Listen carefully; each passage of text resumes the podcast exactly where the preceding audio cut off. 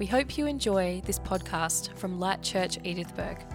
To find out more about us, visit lightchurch.co.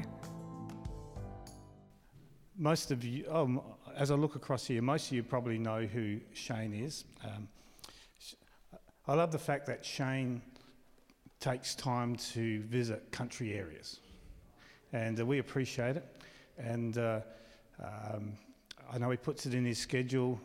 Usually, about two weeks after this event, I get a date for next year, and uh, uh just so we can fit it in. And he's usually in much bigger venues, and uh, so it's a privilege to have you here. And um, um, for those who don't know Shane, he's he's got an interesting background. Um, how long have you been on the road? 17 years. 17. Oh, you only look 18. Yeah. 17 years. Got degrees in theology, clinical psychology. Um, trained under uh, a pastor who had a, had a sort of rabbinic, rabbinic background. Would that be, be right? And it's been a blessing to our church. And no doubt he'll talk about his resources and maybe if you can fill us, make sure you fill us in what, what they go to support because that's a, a, fantastic cause as well. Um, today we're going to have a session uh, and then a break just to have a bit of a, a snack and a refresh and then another session. So two sessions this morning and then one tonight at 7 p.m. So let's give Shane a hand as he comes. Thank you, mate. Oh, good morning, everybody. Thanks so much for coming out and spending your morning with us. Um, you will not uh, regret it. I, I love. Um, I, I love speaking in big venues. I love doing all kinds of different things, but actually, my favorite thing to do is to teach the Bible in the morning where I'm under no pressure to be an evangelist, right? Because I'm not a very good one. And, and, and I, get to, um, I get to make assumptions like we're all fully devoted followers of Jesus Anybody that's going to give a whole morning to study the Bible wants to go places that I can't go on Sunday morning, right? Like so if I can if I could do it anywhere, not as fun. So this is my, actually my funnest thing to do. Now I can't, I, to make a living, I have to do all kinds of other things, but, but to, to do my favorite thing, you're actually a part of that. And so if this is your first time being a part of what we do, uh, I think this is my fourth year coming to Edithburgh. So um, this is like a normal thing. Now I'm just sort of part of, like, you've sort of accepted me as like, uh, like Edithburgh family, which is really, really cool. Um, and, and, and I look forward to this. I find you guys refreshing. I find, um, I find what you do amazing. And, um, and I, I, look forward to this, this particular day. I'll talk about the, the resources um, after the first session and then um, before the second session. So um, I want to open the scriptures to you. Anytime I, I, speak, I want Jesus to get bigger, the cross to work better, the resurrection to be central. Um, and particularly for this morning, I want scriptures to get bigger, not smaller. I want you walking away with a, a bigger view of, of parts of the Bible than, than maybe you had before. I want to give us some different thoughts. I, I, I don't want to ever approach the Bible with, I don't want to be wrong. I want to approach the Bible with, I don't want to miss out, because that's two different things, right? If we get too bogged down in what's the exact right thing, we can miss, uh, we can miss some nuance and some beauty and some things going on. So I want to start by, um, by telling you a story about one of my heroes. Um, it's a guy named Paul and, um, and we're going to read one of his letters. But before we read one of his letters, I, I want to set up the history of it. Okay, so um, so there's a guy named Paul. He's writing a book called Philippians to a church called Philippi, in Philippi. Now, Philippi would have been the worst place you could ever imagine to be a Christian. Philippi um, was an honorary Roman colony. Uh, the reason I could go into lots of details here. The reason for that is is because um, there was a civil war between Caesar Augustus and, um, and Brutus and Cassius and Mark Antony.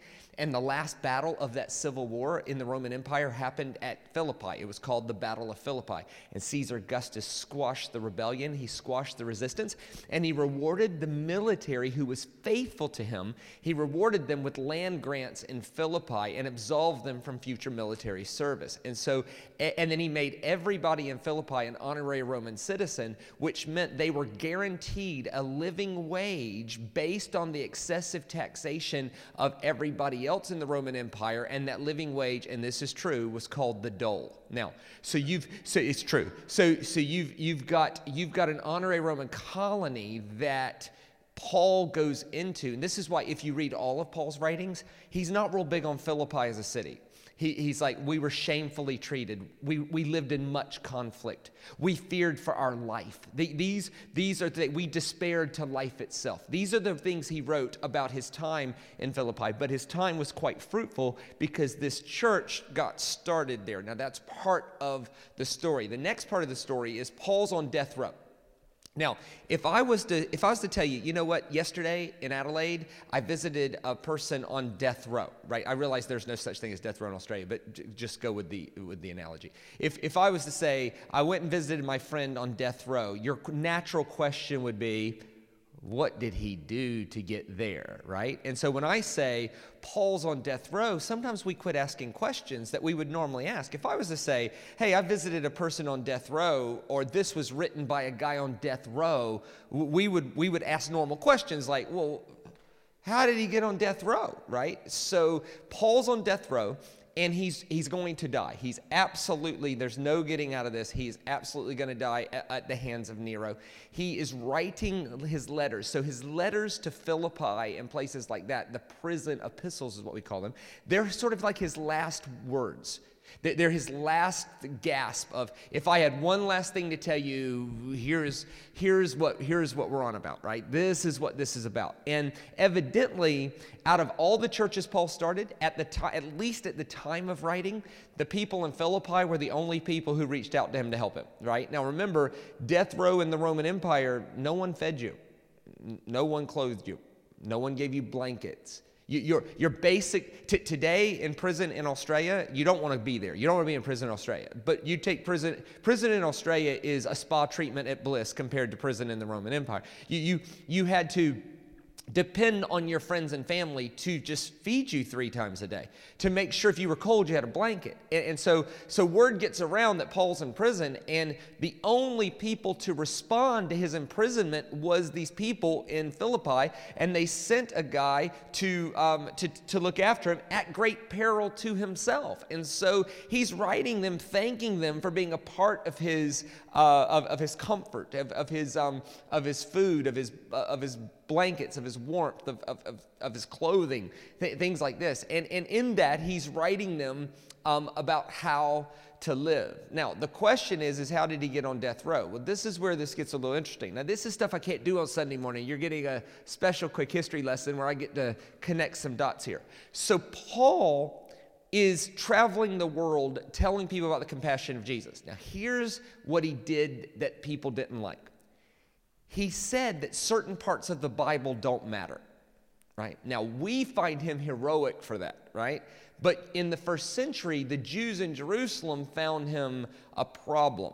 And, and, and, and see, when we talk about this, we go, oh, those stupid Jews. Paul was accomplishing something. But think about it. Think about it. If somebody was making claims that certain verses in the Bible don't matter today, I don't think I think we're still in a we would we're not exactly kind to people who do that. But but but Paul who is our sort of our hero of of the western church, his whole thing was, look, I know it says don't eat pork, but we just we like bacon. It, it's it, it's okay, shrimp, you know, come on. It, it, it's it's fine. I know it says to circumcise, but seriously, let's quit circumcising. Honestly, is that really necessary? And you can't really grow the church of Jesus Christ in in, in in Italy um, by making 30 year old men go through a surgical procedure of circumcision. You can't do that. Like it would, it would, if, if people wanted to join the church and we told them they couldn't join the church unless they got circumcised, it's going to hinder church growth, right? And, and, and, he actually, he, he, he actually says some really out there things about it. In, in, for instance, in the book of Galatians, he says, to the ones amongst you who want to still circumcise, just tell them to cut the whole thing off, right? He just says, just go ahead and castrate everything, right? And, and, and in, in Greek, it's even funnier than that. In, in Greek, he says, for those, the, the word circumcision in Greek is peritomen, right? So peri, perimeter, a circle, tomen, cut, so to cut a circle, right? That, I don't think I need to get any more details from that, right? So, so, so circumcision in, in Greek is peritomen, to cut around, right? He, he says, Paul says, to those of to those of you who want to peritomen, just go ahead and katatomen. So katatomen means to chop to pieces. It's, it's, actually, it's actually more vivid than castration. It's like taking an axe and just chopping it up, right? And so, and so Paul is Paul saying, I know it says circumcise, but but let's not. I know it says don't eat bacon, but goodness me, we just love it. You know, let's eat some bacon and some, like, don't, like, Jesus has made all foods clean. Well, how do you, how, how do you uh, manage that? And, and Paul is trying to spread the gospel of Jesus Christ without getting people in the Western world hung up on things that only Jews would understand, right? But guess who's not going to understand that?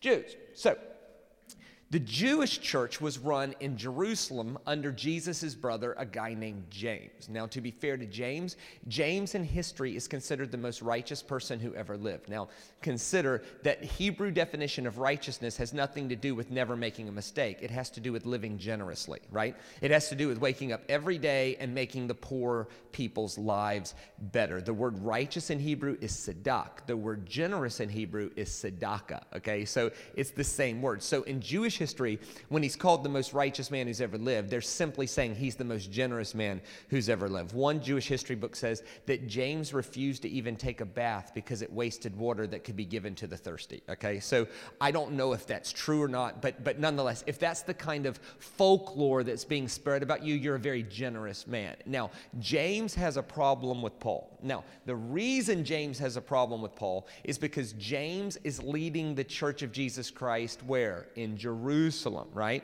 Paul doesn't really have much to do with Jerusalem. Paul grew up in a place called Tarsus, which was a port city in the Roman Empire. It was actually a Western city. And so, Paul, who is Jewish trained, he's not really concerned with Jerusalem.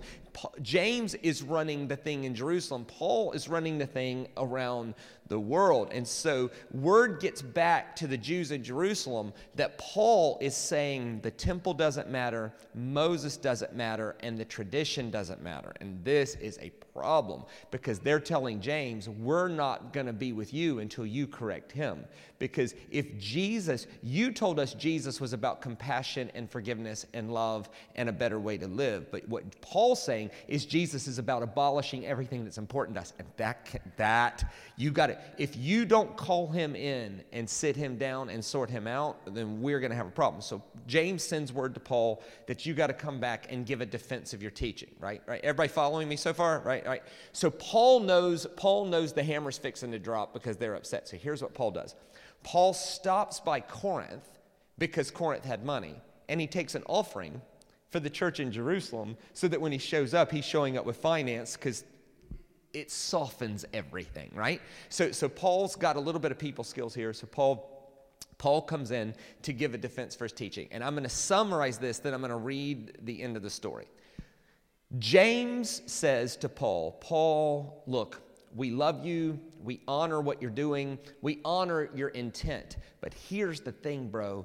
The rumor has it that you're telling everybody everywhere that Moses doesn't matter, the temple doesn't matter, and our rituals don't matter. Now, I get what you're doing in Greece, but in Jerusalem, there are some people who are very zealous for the scriptures. And so we need you to sort this out. We need you to, to squelch the rumors that you're saying the temple doesn't matter, Moses doesn't matter, and the tradition doesn't. We, we need you to do that. Paul says, listen, I can't take your traditions to Greece and Turkey and expect this to work, okay?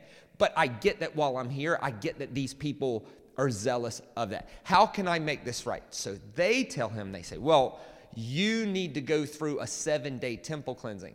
And if you go through a seven day temple cleansing yourself, that'll give the word that you actually think it matters, right? So if you'll do that, that'll be fantastic. Paul says, you know what? I'll do that. So he goes through this seven day temple cleansing. Now, you're caught up with the story. This is Acts oh, 21 or so, somewhere around in there. This is, um, oops. Here we go. This is what it says. Yep. When the seven days were almost completed, that's the seven days he agreed to do for his temple cleansing. The Jews from Asia, seeing him in the temple, stirred up the whole crowd and laid hands on him. This is not in a good way. This is they grabbed him, okay? Crying out, Men of Israel, help us. This is the man who's teaching everyone everywhere against the people, the law, and this place. In other words, the Jews don't matter, Moses doesn't matter, the temple doesn't matter. This is the guy we've heard doing that. Moreover, he even brought Greeks into the temple and defiled the holy place. That this is well before people came to the understanding that God was for everyone everywhere. Back then, they still thought God was for Jews and not for anybody else, right? So, so they're still wrestling with all of that in, in their history, right? For they had previously seen Trophimus the Ephesian with him in the city, and they supposed that Paul had brought him to the temple. So they so evidently Paul had a Greek companion named Trophimus, and they just assume that Paul led him into the temple. No one really knows, but that's what they're assuming. Then all the city was stirred up, so they get all the folks ticked off, right? And the people ran together, and they seized Paul and dragged him out of the temple. And at once the gate were shut. So, in other words, somebody watched a mob bring Paul out of the temple, and they just went, and shut the door, right?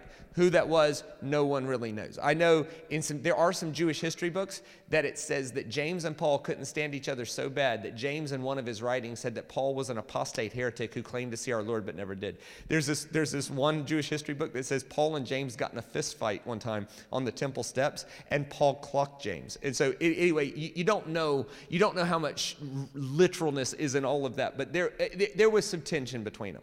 And, and, then all the city was stirred. Uh, let's see, next slide. And, and, and as they were seeking to kill him, all right, so get the picture here mob of people taking Paul out of the temple with the intent to do severe bodily harm to the point of death. Word came to the tribune of the cohort that all Jerusalem was in confusion. Let me, uh, let, let, me, let me translate that into modern English. The chief of police um, heard that there was confusion. And the last thing they want on earth is for there to be a riot. You can't have a riot because it gets back to Caesar and there's a problem. So he at once took soldiers and the centurions and ran down to them, the police. All right, so the chief of police gets the entire police force that's on duty and they go to stop a mob from beating a guy. This, this is making sense. And, when they saw the tribune and the soldiers, they stopped beating Paul, which I find really like. So, so the police show up. There's a guy half dead there, and they're like, "What happened?" And the whole mob's going, "We don't know. We found him like this." This they they stop engaging in the violence. So here's what ends up happening. The police, for some reason, arrest the guy that was beaten. Right? I, I, weird time to be alive. They arrest the half dead guy so much so that he can't walk back to the police station. They have to carry him because of the severity of the beating. Now, watch, watch what happens. As Paul was about to be brought to the barracks, he says, this is Acts 21, uh, 27 to 38. I, I skipped forward to about verse 36 or so. As Paul was about to be brought into the barracks, he said to the tribune, May I say something to you? And he said, Do you know Greek? Watch what the tribune says to Paul. Are you not the Egyptian then who recently stirred up a revolt and led 4,000 men of secret assassins out into the wilderness? Have you ever had a rumor start about you that was just so ridiculous you can't believe people? Can, can, you imagine Paul, hey, are you the Egyptian that started a secret revolt of 4,000 secret assassins? I could see Paul going, uh, no, right? Like, that, that, that, wasn't me. Now, to understand this, we got to understand, let's keep the verse right there and, and let me explain some quick history. There was 24 different messiahs in 120 eh, there, was 24 different messiahs in a 120 year period of time. So 24 different people claiming to be the one anointed of God to, to get Rome out of Israel and free Israel from the horrendousness of Rome. There was Simon ben Gora, there was Simon Bar Kokhba, there was Menahem, there was, there was all these guys. Actually, the Bar Kokhba following was bigger than the Jesus following until about 130 AD.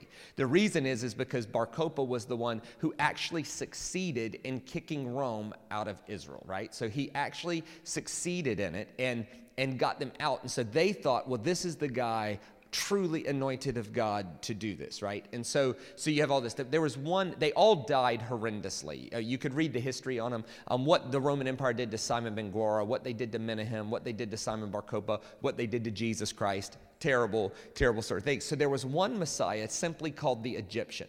The reason is, is that guy, he, whoever he was, he figured out that whoever identifies themselves, they end up dying. So what he did is he started a messianic revolt called, and simply called himself the Egyptian. He's obviously dead today, but you don't know if Rome ever found him. And what he did was he fit in during the day.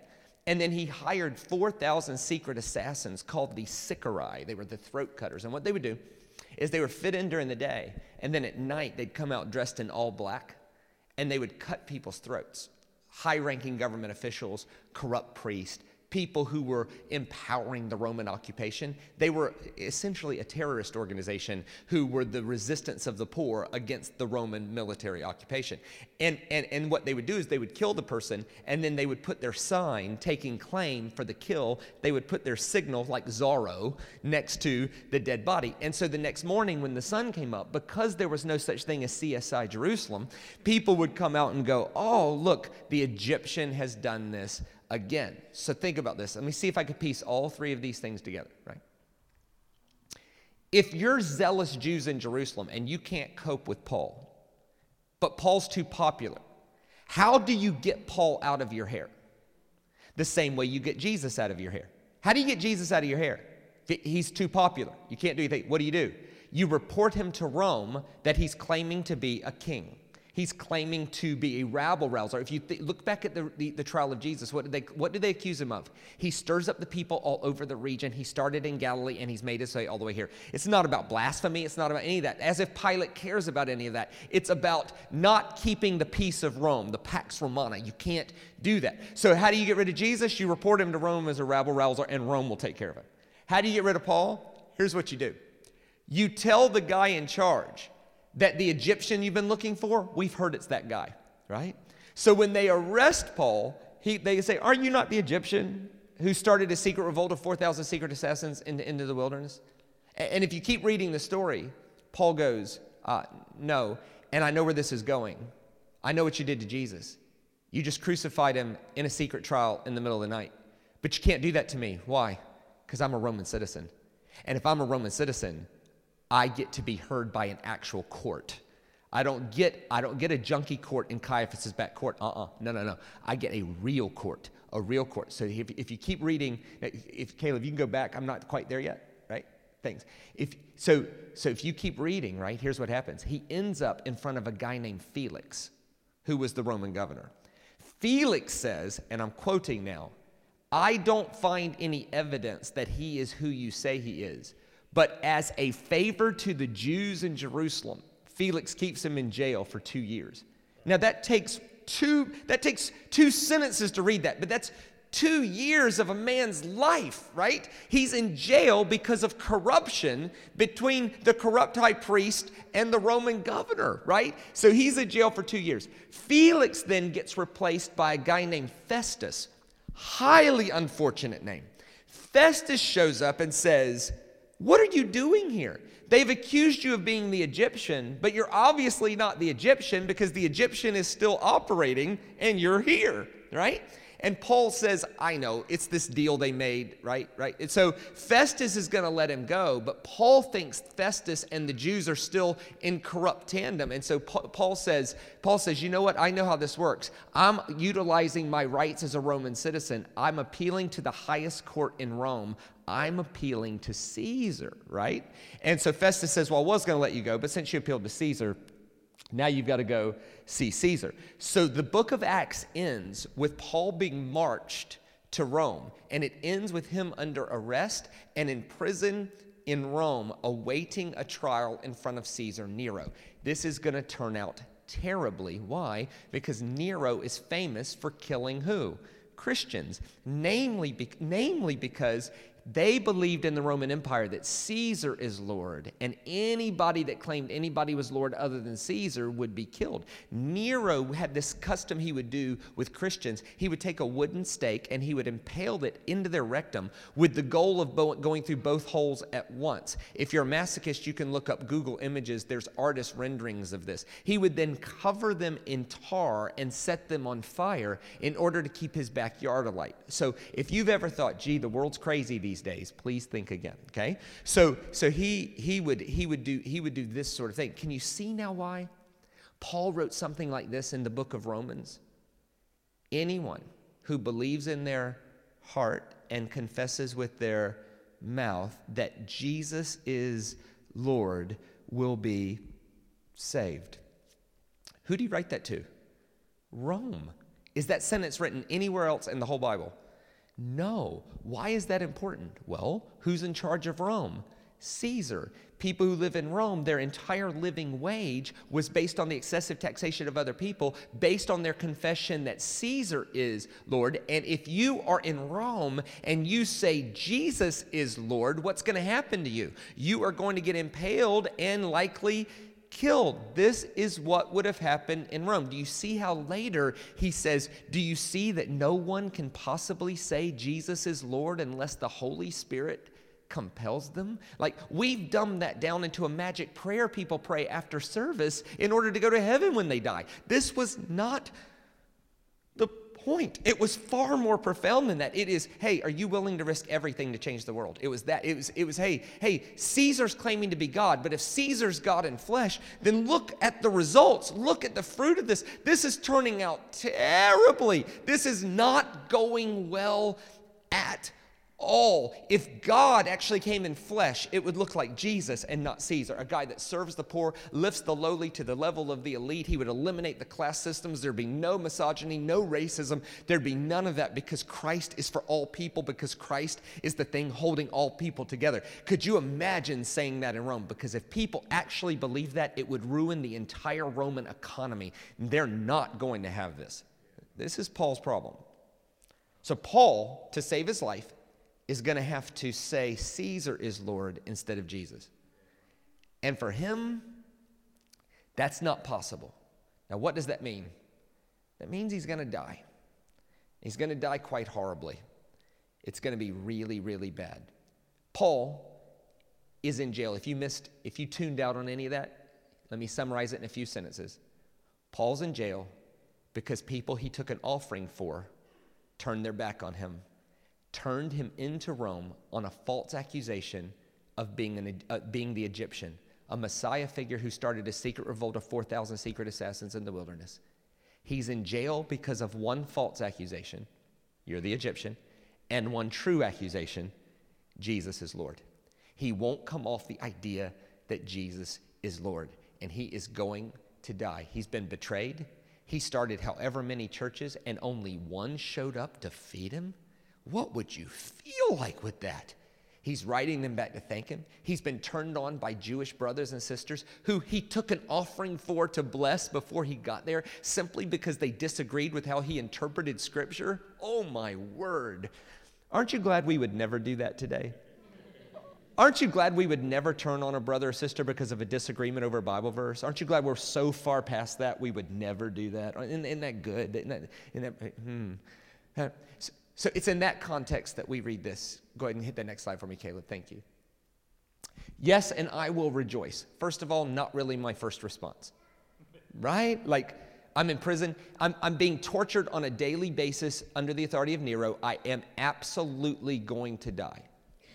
I will rejoice, for I know that through your prayers and the help of the Spirit of Jesus Christ, this will turn out for my deliverance as it is my eager expectation and hope that I will not be ashamed, but that with full courage, now as always, Christ would be honored with my body, whether by life or by death. For me to live is Christ, and to die, well, that'll be better. Huh? Oh my goodness. I'm challenged by this, and, and, and I want to open up this passage to us because I think this has done us and a lot of people a lot of damage. And that is the idea that great faith is having enough faith to get out of situations. It, it sounds certain, it sounds something like this. If you had enough faith, your children wouldn't be sick. If you just had enough faith, you could have shifted that marriage. If you just had enough faith, they wouldn't have left you. If you just had enough faith, you wouldn't have lost your job. If you just had enough faith, the business wouldn't have went under. Right? You must, you must have a faith, you, you must have a faith problem. Oh, oh, you know what? If you just if you just had you, there, there must be something wrong with your faith because you got cancer.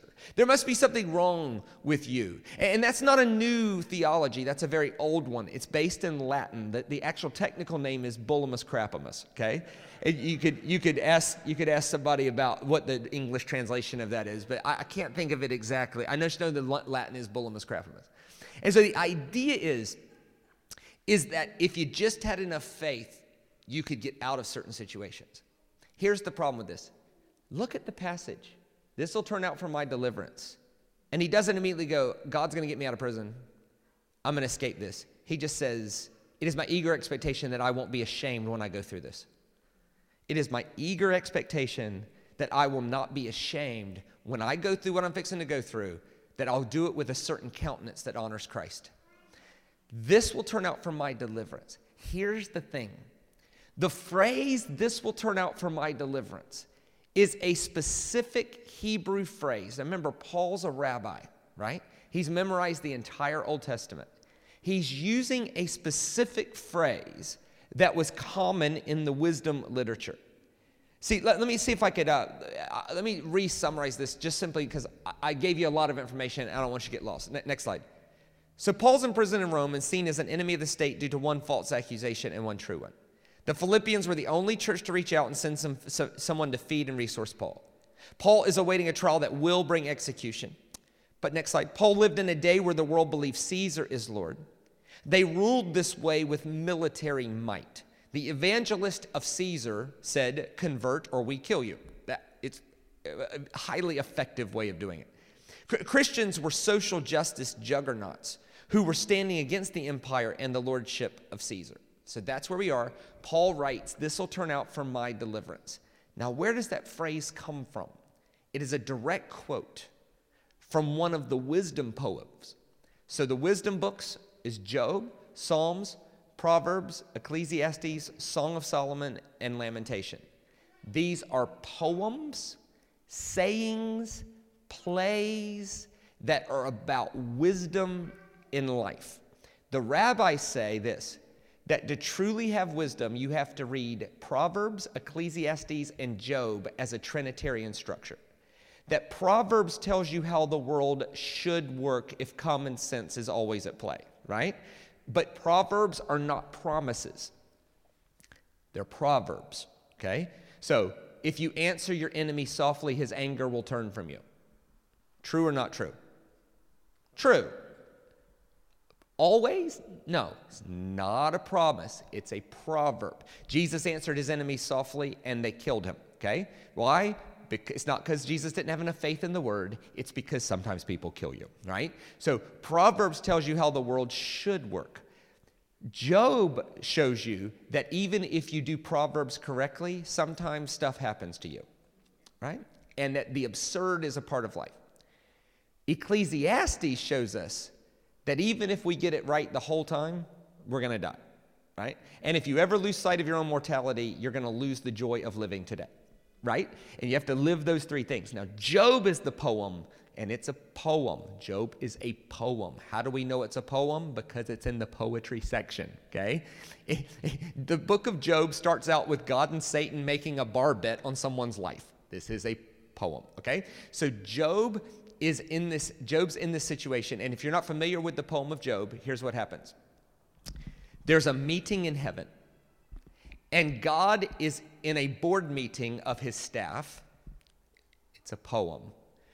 God's in a board meeting of his staff, and he's upholding Job as a righteous man. The Ha-Satan says, the Satan, the Satan says, the accuser, he goes, I think he's only righteous because he gets the rewards of righteousness. I think he's living by Proverbs because everything's working well. But if everything didn't go well, he'd drop you like a bad habit, God. I bet he would, right? And God says, I bet he won't. And Satan says, I bet he would. And God says, I bet he won't. And Satan says, I bet he would. This is a pretty good summary of the book of Job. And so Satan says, Give me an opportunity to prove it. And so God says, do whatever you want to him, you just can't kill him. So Satan takes everything his health, his wealth, his family, everything. Everything gets taken from this guy. And of course, what happens when you're going through this? Experts start showing up to tell you why, right? This is what's happening with Job, is what happens in our life. You're going through something, and people think they have a nice, pithy sentence to summarize a very complex situation that you're going through, right? And we all love it when people do that to us, right? And so these three friends show up to Job and go, We think it's this. Eh, that doesn't work. We think it's that. He's like, they're like the worst friends ever. We think it could be this.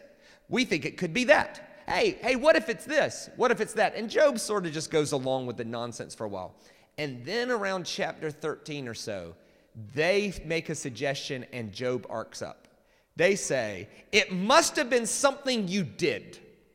Must have been. It must have been, hey, you must have done something for God to judge you with the cancer. You must have done something for God to take your kids away. You must have done something for your wife to die. You must have done something for your fields not to produce. It must have been something you did. And Job arcs up. I mean, he's not having this. And Job says, Hey, it ain't that. You guys can play around with whatever you want, but it ain't that. It is not something I did. I'll stand, I'll stand my ground there. Right? Watch what he says. This is Job 13. Though he slay me, I'll hope in him. In other words, whether I live or die, that's God's call, above my pay grade, right? No, I, it's not my business. If God kills me, that is still his business, and I'll hope in him. Now, that is a righteous person, right? Yet I would argue my ways to his face. In other words, if God kills me, that's his business. I'm sure he had a good reason, but it won't be because of something I did. That is not happening. I'll argue my ways to his face. This will be my deliverance, that the godless shall not come before him. So the, so the Jewish phrase, this will turn out for my deliverance, was not about having enough faith to get out of something. It was about keeping our hands clean, our heart pure, and our taste sweet, and our behavior right in the middle of the something. That great faith is not the absence of doubt. Great faith is the presence of profound trust in the middle of the problem. This will turn out for my deliverance was a quote from Job. It was Job's commitment to keep his way straight no matter how bad things got. So when Paul says, This will turn out for my deliverance, the context is he's being tortured and he's going to die. And he's making a commitment to the Philippian church. I, I don't care how bad this gets, my ways will stay straight for if I die, and I'm gonna.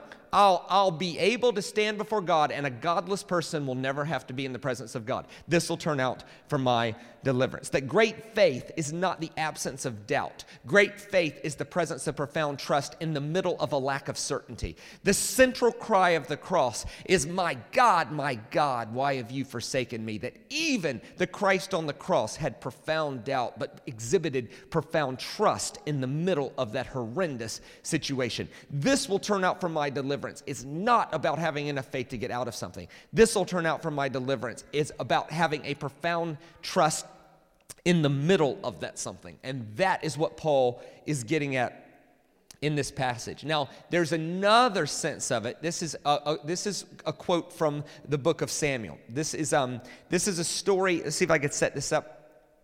This is a story that is very famous. We've all learned it. Um, so, David uh, is a, a, shepherd. Um, uh, he's the youngest of seven. Um, he gets anointed to be king. Uh, this doesn't sit well with people. He ends up um, he ends up killing a giant uh, Philistine warrior. Um, he uh, gets very popular with everybody except for King Saul. I think I'm summarizing this decently. Um, Saul tries to Saul tries to, to kill him by skewering him with a javelin. He even gets more popular. So when you're running from the king, you're running not just from the king, you're running from all the king's allies as well. Um, and what we find in the story is that David is sort of a bad dude. Um, when it comes to hand to hand combat, he is unbelievable. Lion, no problem. Bear, no problem. Giant Philistine warrior, bring it on. Jack, D- David is like Jack Bauer on speed. Okay, he is he's spe- he's Rambo. He is he is a hand-to-hand combat specialist. But when it comes to hiding, he's terrible, right? And so he keeps running into people that know him everywhere, right? He even goes to a cave once to hide from Saul, and it says 400 people already knew where he was going and met him there. In other words, bro, as good as you are at hand-to-hand combat, at hiding frankly, you suck, right? It, it, it's that. So David has an encounter with the king of Gath, who was an ally of Saul. His name was Achish. This is what it says. And, and the servants of Achish said to him, Is this not David, the king of the land? Did they not sing to one another hymn and dances? And Saul struck down his thousands, and David his tens of thousands. Now keep going. And David took these words to heart. Now, all they've said is encouraging things, right? David took these words to heart, and he was much afraid of Achish, the king of Gath. So he changed his behavior. before them and pretended to be insane in their hands. And, he made marks on the doors of the gate and let his spit run down his beard. It, it, it's an amazing, um, it's an amazing sort of picture of how to survive. It, I, I, have, um, I, I have cousins that have been in prison more than they've been not in prison, right? Um, they're, they're like the collect, their, their, their job is they collect for the crystal meth mob, right? They're, they're, they're just, they're, yeah, anyway. So, um, so I was talking to, they're all about 6'5, 240 pounds, right? And, um, and, and I, I was talking to one on one time and I said, Bo, I don't plan on getting arrested, but give me a certain, like if I got arrested, I don't, if I walked into jail, like I'm fragile, you know, like I'm a, I, I, I'm a, I'm a thinker, not a fighter, right? I said, how, how would I survive? Now he took me serious. He went, here's what you do, bro. He said, you walk in, and you just look crazy. He said, and then look around and find the meanest looking one you can find.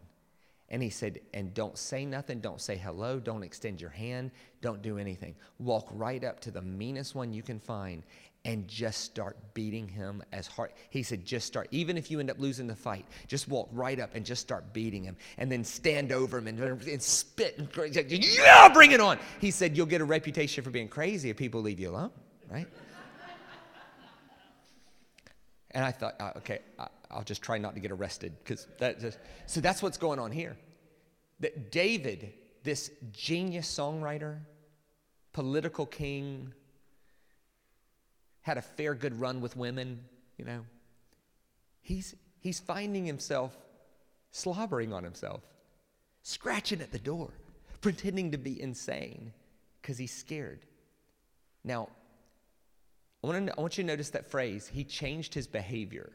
Let me show it to you in Hebrew. Next slide. The original Hebrew for his behavior is tamal, which everywhere else is translated taste or flavor. He, it, it, it literally says he, he acted in bad taste or he changed his taste. We use the same metaphor today. If I, if, if I do something that isn't necessarily wrong, but it's not appropriate for the context. You might say, Shane, that's not wrong, but that was in poor taste. That's what's going on here. So David runs. He runs from Achish and Saul to a cave where 400 people already know where he is. He realizes he's terrible at hiding. Now, when you've got five armies of the world chasing after you and your only hiding place is a place 400 people knew where you were going,